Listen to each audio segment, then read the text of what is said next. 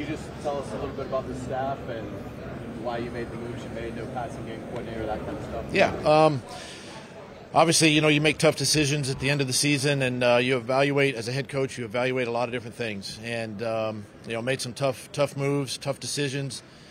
Appreciate what those guys have did for me and, and for the Jaguars the last two years, and and then and then it, my focus was you know to get the next next group of guys in there, and um, you know, I sat down myself, uh, Trent Baalke, Ethan Waugh, uh, Regis Eller. We all just sat down and and um, you know we interviewed a, a really a really good group of men, you know, for de- defensive coordinator, and um, it was a really good process for me to go through.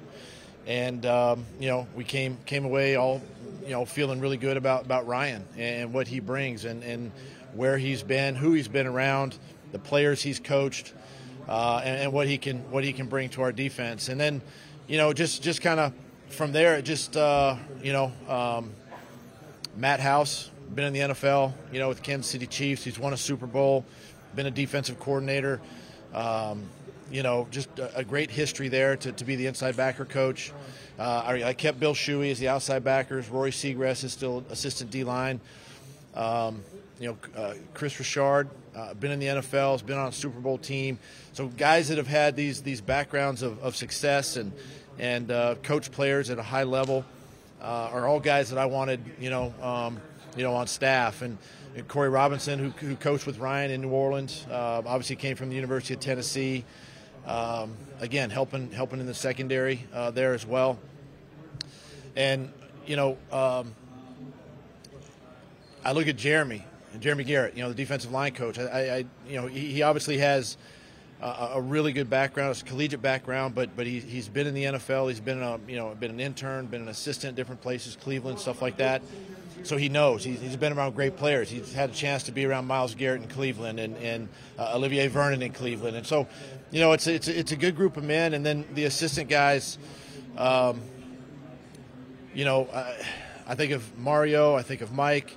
You know, guys that have guys that have been in this league. Um, you know, uh, kept Pat Riley. Obviously, I love Pat and, and what he can bring, and it just just kind of gives me a um, a group of men that that number one, um, you know, are, are going to get going to get the most out of our players. Obviously, um, you know, scheme might change just a little bit, but I think the look of it's going to change probably the most. You know, what you see, but but it's all for the for the better. And uh, again, I'm excited for the future. Excited to work with these guys. You know, coming up this off season.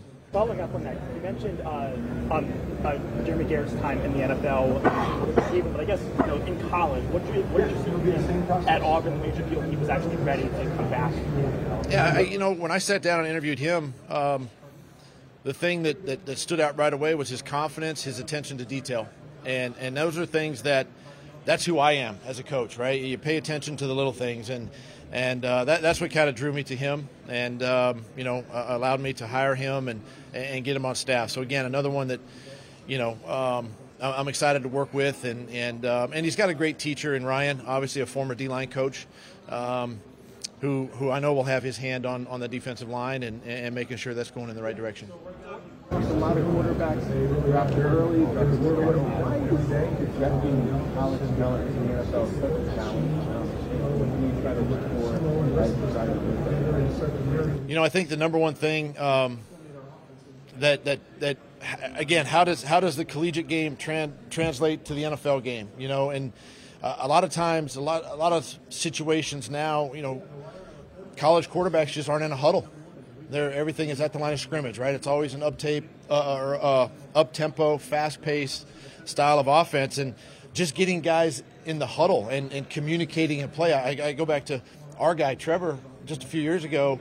You know, it's kind of a foreign deal, right? I mean, just getting in a huddle, calling a play, uh, getting to the line of scrimmage, doing cadence, being under center. Um, but it doesn't take away from the fact that they're they're proven winners. Uh, they got a great skill set. They throw the ball extremely extremely well. Their football intelligence is high. Those are things that you can see, and those are things that you can take away from players, especially the quarterbacks, when you're when you're visiting with them.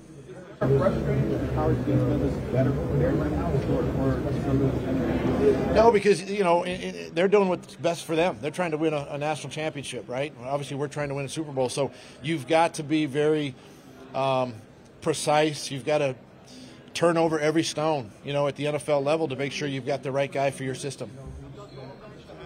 The evaluation process. Good to see you. How are you doing? How are you? Um, I think the hash marks play a big part of it. The field, they got more space in, in college football, you know, and, and you know the other the other thing too is at, at our level, you know, we've got we've got draft picks at every position. We got the best of the best at every position, offense, defense, and special teams. Where, you know, this is not a knock on college football, but they don't all have blue chip athletes at every position. So, space and time, the speed element, right, uh, uh, can can can play a big factor in that. Why do they keep getting the quarterback right? I mean, since the time you were there as a player till now, they keep getting it right. Man, that's a that's a great question. Um, obviously, you know, um, you think about Coach Reid was there, right? And uh, Mike Holmgren, you know, was there. I think about the Brett Favre days, and, and obviously with Andy, and you know, Andy seems to have gotten it right here in, in Kansas City. Um, he got it right in Philly with Donovan, you know, and and um, it, it just takes time. It just takes time. You have to, you know, you have to uh, invest the time in these players to find out who they are and, and if they're going to be the best ones for your organization. I know in, in Green Bay, they actually traded for Brett, right? Brett, Brett was in Atlanta, and who, who knows what would have happened if, if he had stayed in Atlanta at the time. But, you know, um, Ron Wolf saw something in Brett and made the trade, and, and obviously the rest is history. Aaron, uh, you know, Aaron Rodgers came in on the heels of that, and, and now, you know, Jordan Love. So um, we can all take a take a piece out of their their puzzle, so to speak, in, in evaluating quarterbacks. Speaking of quarterbacks, do you have the right quarterback, and what have been, the conversations been like with Trevor over the last few weeks of the season? we do have the right quarterback. Um, I'm excited for the future with Trevor. Um, he's excited. Uh, the conversations we've had since the season, um, you know, and, and I, and I don't get into the contract stuff. I mean, that's I leave that for, for Trent and the agents and stuff. But I just know that our guy's the right guy. He's got the right demeanor. He's got the right leadership. And it's our job as coaches now to make sure he takes that next step. And and this will be another big offseason for him and and uh, his development and growth. By no means is he where is he is he where he wants to be or where we want him to be. Um, but really looking forward to, to working another year with, with Trevor. Next step for, for Trevor. What, what is that next step?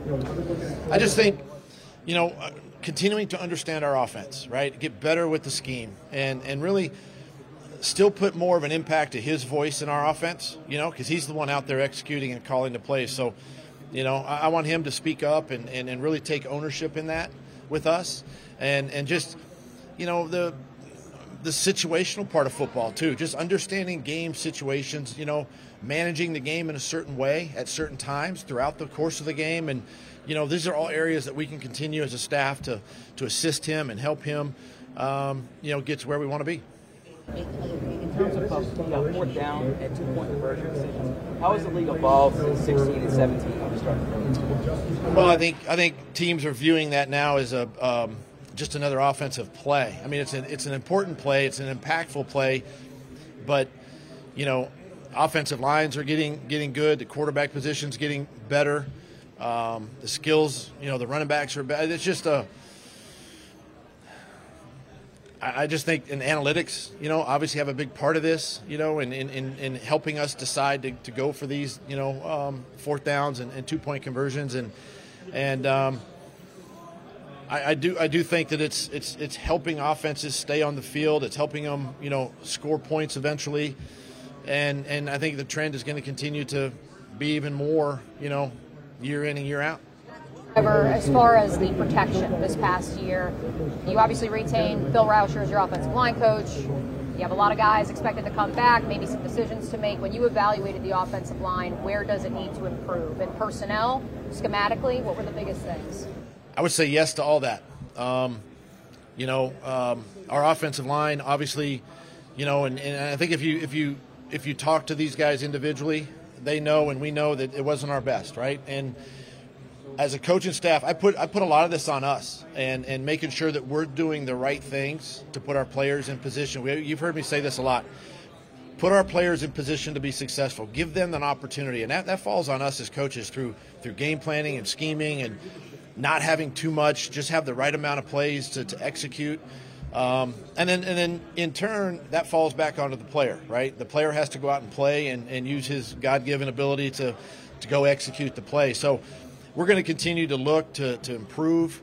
Um, we always talk about competition. We want to bring in players to, to add value and depth at every position. Um, and then we have to coach it better. We've got to teach it better and we got to detail it. It all starts in the offseason. Believe you have the guys in the offensive line room right now, or do you feel like you need to go out and? I know Trent referenced needing maybe an identity, more physicality. I, think it goes towards that more than anything else. I mean, it's a the addition of Ezra, you know, we thought was going to be that, that left guard. If you think about it, Cam, Ezra, Luke, Brandon, and Ton played one game together. Last game of the regular season, right? So we've had that kind of revolving door on the left side, you know, we and, it, it, for whatever reason, injury, performance, whatever it might be, and you know, Cam, the suspension, and then the injury late in the season, so he missed eight games we didn't have consistency, we didn't have continuity.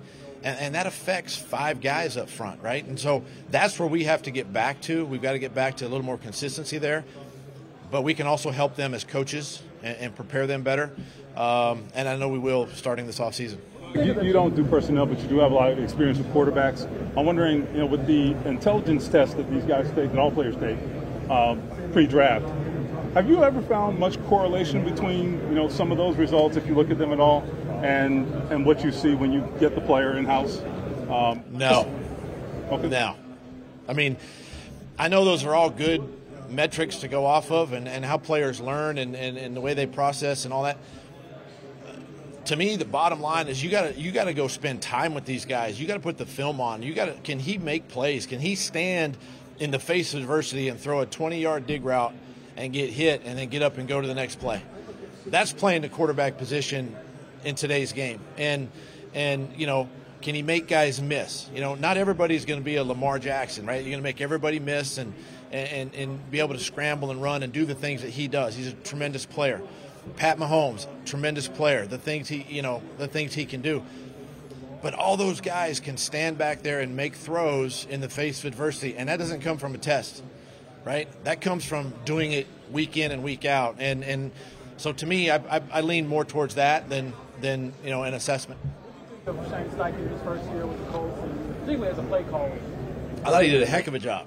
I mean, a heck of a job with the with the guys that he has. That he, he he got those guys to play and play at a high level. Obviously, Gus Bradley on defense, and and and you know uh, they got you know Jim Bob Cooter who who was with us, and and um, those guys our I, I, our division is in is in good hands right now, right? Um, I think about where we are.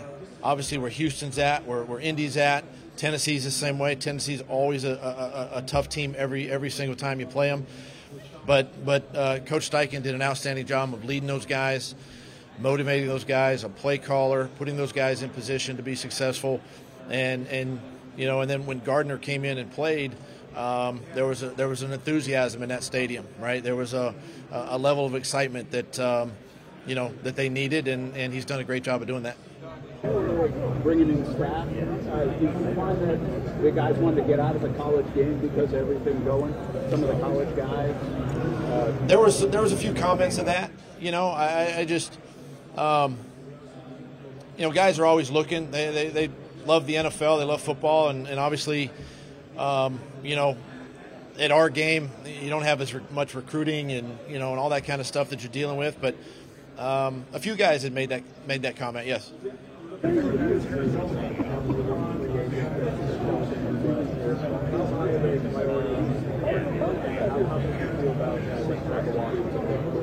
Yeah, you know, look, I'm I'm not going to dive into all the you know all the all the contract things and all that. That's that's for another another day. But um, you know, when it comes to free agents on our roster, you know, we definitely want to sign them all back if we can, right? I mean, that's the nature of the game. Keep keep the core, and we're going to do everything in our power to, to make sure that we can do that. And um, it was unfortunate last year because Christian got hurt late in the season. Zay was banged up for the majority of the season. So, again, that was another position group that, that didn't have all their, you know, um, their horses, so to speak, week in and week out. Calvin was the one that was kind of the healthiest at the end of the season, and, and um, um, he was he was a, a, great addition to our to our offense.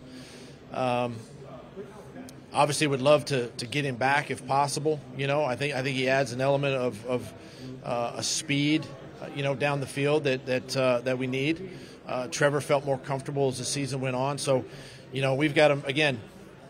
Much like the offensive line, you got to continue to add value, continue to add talent, continue to add depth, um, and and feel like we're we're gonna you know execute our plan this spring and and um, you know see what happens in the future. In the same vein, Doug, what has been your